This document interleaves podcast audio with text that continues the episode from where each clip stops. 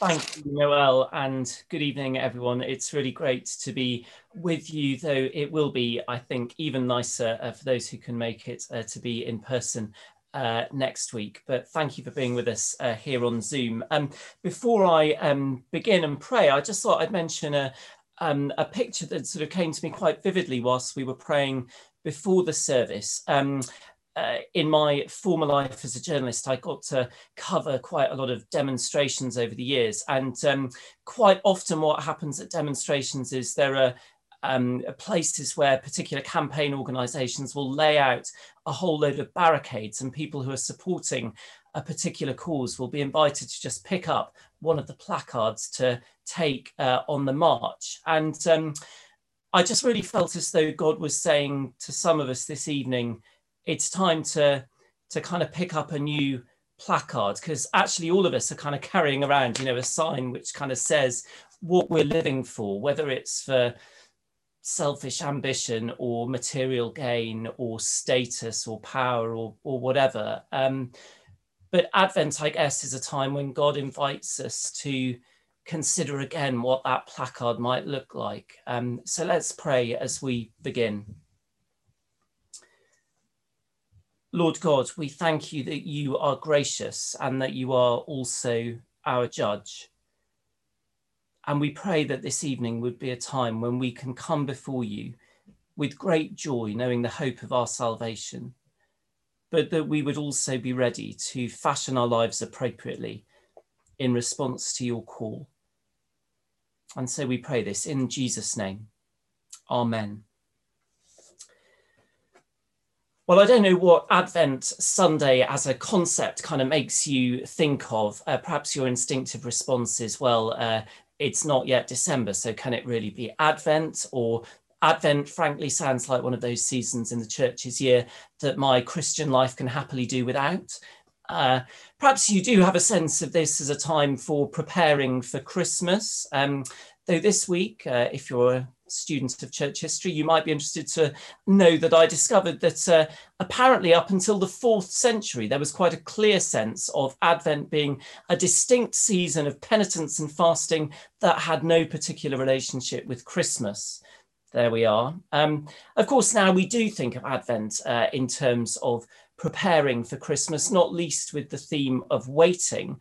And that sense of waiting is definitely part of the story, but perhaps it's not the whole story. Um, one way into Advent, I think, is to notice that while most kind of anchor points through the Christian year are based on a historical part of the story, Jesus' birth or death or resurrection, actually, Advent is not about a particular historical event.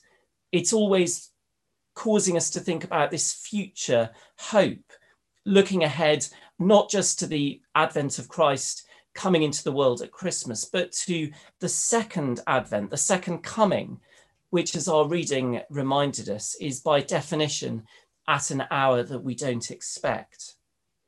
And an inescapable part of this news about Advent is the second coming of Christ, is judgment. Now, I've been uh, enjoying over the last uh, week uh, the writing of uh, a now quite elderly uh, priest and scholar from the United States called Fleming Rutledge, and she's uh, collected together some of her Advent sermons and writing uh, under the title The Once and Future Coming of Jesus Christ. And she is um, very keen that we don't miss this sense of judgment as being really a significant part of this time uh, in the church's year. She also has uh, a few good jokes from her sermons, uh, and I'm going to share one. I mean, it's always a terrible preacher's dilemma to say that this is going to be a good joke, not least on Zoom where you can't hear your uproarious laughter. But anyway, I heard a joke once about two men, she said. One of them invites the other to attend worship at his church. The other man said he never went to church because it was full of hypocrites. That's okay, said his friend. There's always room for one more. Do you get it? Yeah, well, I can see an uproarious response from the few people at the top of my screen. Uh, ouch, though. But in a sense, that is the point, isn't it? That we are all, to some extent or another, a hypocrite. We are all sinners. And yet, thankfully, we are loved and forgiven hypocrites. Uh, and of course, the scandal of grace that we look forward to at Christmas is that we are welcomed regardless of what we've done. And God doesn't keep a record of wrongs. So if our heart is inclined towards jealousy, we might well find God's relentless generosity rather difficult to swallow. But when Paul writes to the Thessalonians, it seems that he's really desperate to remind them where they stand. You, brothers and sisters, are not in darkness so that this day should surprise you like a thief. But therefore, how are you choosing to live in the light of this reality? Arguably, the church, as Fleming Rutledge complains, has rather downplayed this theme of judgment uh, as the years have gone by. And one tiny little example for you. Uh, in the traditional Book of Common Prayer marriage service, uh, the priest, just before the couple are about to make their vows, says this to them I require and charge you, as you will answer at the dreadful day of judgment, when the secrets of all hearts shall be disclosed, that if either of you know any impediment why ye may not lawfully be joined together in matrimony, that ye confess it. Now, in the more modern, more recent language service, the question is still there, but the mention of the day of judgment has been dropped. But what Paul is saying is that this day comes. It is inescapable. It is what the whole world will face. But how does it look different if we face it as followers of Christ? And number one, we do so with hope.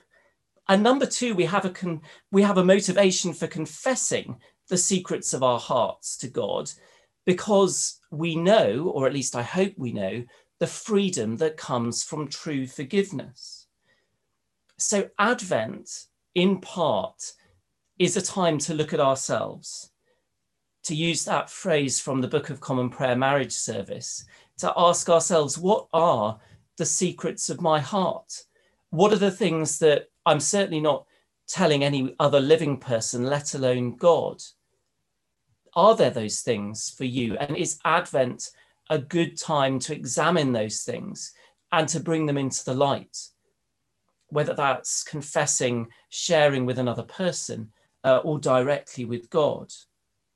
So, Advent is a time to think about these things personally, but it's also a time to think about this kind of global, ultimate significance of what happens when Jesus is born in a manger, what that means for the whole of the world, not just at the first coming, but also at the second.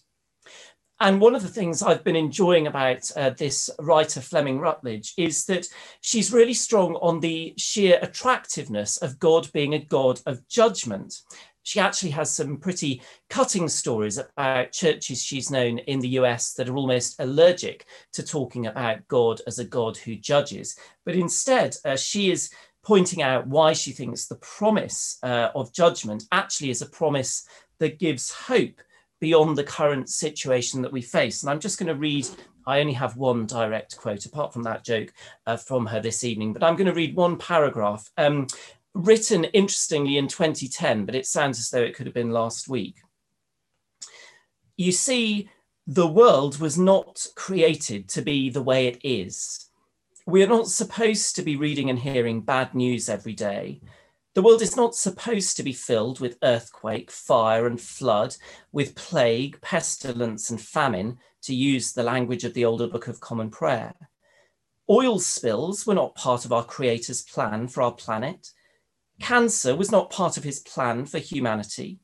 It was not God's plan that humanitarian aid workers should be shot point blank by the Taliban. Murderous drug cartels were not part of his plan, and the rapacious American appetite for cocaine that keeps the cartels in business was not part of his plan. And then she ends with this, I think, pretty amazing question Is it not good news that God will judge all of this? Is it not good news that God will judge all of this? What do you think? It seems to me that that is part of the hope that whatever our current suffering, that there is a future promise that God will, he sees it all and he will redeem it. So if we go back to verse three of our passage, while people are saying peace and safety, destruction will come on them suddenly, or in the New Living Translation, when people are saying everything is peaceful and secure, then disaster will fall on them as suddenly as a pregnant woman's labor pains begin, and there will be no escape. Well, the mothers among you know that there is no escape from those labor pains uh, unless you've gone in for an elective C section, I guess. Uh, but let me tell you, uh, as a father of three, uh, every time the onset of labour pains began, uh, I found it a highly unsettling experience. Uh, I mean, of course, there wasn't much that I could do particularly, uh, but I hated the lack of control. Uh, you know, all I could do was kind of offer a jelly baby and, uh, you know, try and rub the back of the neck at the right way, you know, and then get shouted at and unspeakable language. But that's perhaps too much information. But uh, but the thing is, these labour pains are unpredictable but unmissable. But how many of us, to use this phrase from earlier, everything is peaceful and secure, the people are saying. How many of us, or how many of the people that we know, have essentially been trying to say that in their lives? But 2020, COVID, has shown emphatically that that is not the case. Everything is not peaceful and secure. We cannot carry on pretending that the world is somehow okay. And that's whether we're thinking as we will as a church tomorrow night about humans, how humans treat each other as regards race, uh, or indeed how collectively we treat the planet, everything is clearly not peaceful and secure. And for me, actually, as I look back on this strange old year of coronavirus, one of the things that I find myself really reflecting on and kind of leaning on is the way in which the Christian gospel does offer a distinctive and robust hope in the midst of despair. Of course, we don't get a free pass from suffering. And I know that for many on this call, the road has not been easy. But the hope, I pray, uh, is undiminished through it all. And I hope that our church, alongside many other churches, has shown that this is a real and meaningful hope, actually, because it's a hope that finds us. Jesus finds us and then blesses us with a strength with which we simply wouldn't be able to carry on were it not for our faith in Jesus Christ. And Paul says, We do not belong to the night or to the darkness. So then let us not be like others who are asleep, but let us be awake, constantly ready for what is to come and confident that we have resources to meet these challenges. Now, among the Thessalonians, and this was probably Paul's earliest letter, there was real concern about what would happen if you died before Jesus' return. Now, the return of Jesus, the second coming that we think about in this season, has of course turned out to be a much longer wait than some early Christians first envisaged. But it seems to be saying that Paul, in this passage, is urging those who hear him to be ready, whatever the time scale. And notice how this discussion, without avoiding the reality of judgment, without rea- avoiding the challenges that people face, it ends positively. It ends with a, a proactive encouragement. Put on faith and love as a breastplate and the hope of salvation as a helmet. For God did not appoint us to suffer wrath, but to receive salvation through our Lord Jesus Christ. He died for us so that whether we are awake or asleep, whether we are those who meet him from a point of, of death or life, we may live together with him. Therefore, encourage one another and build each other up. You might say that Paul has a kind of unwavering hope in God's ultimate agency, in God's ultimate ability to order all things, even in the face of, humanly speaking, what looks like despair. So, my encouragement is that in Advent, we need to look at ourselves and ask Am I ready for Christ's return. In other words, now, today, am I living for the kingdom? Is the kingdom visible in and through my life? Actually, I do have one final quote from Fleming Rutledge. She doesn't mince her words when she writes this The wrath of God and love of God are two faces of the same thing. the world will be purged of its iniquity in the consuming fire of the second coming of the Lord Jesus Christ.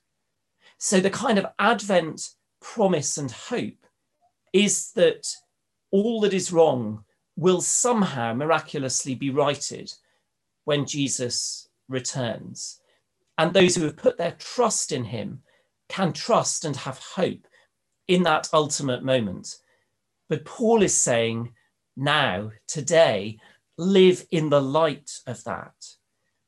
So you might like to think of it uh, in this way that in Advent, we are called to ask, how should my life look in the light of the first coming?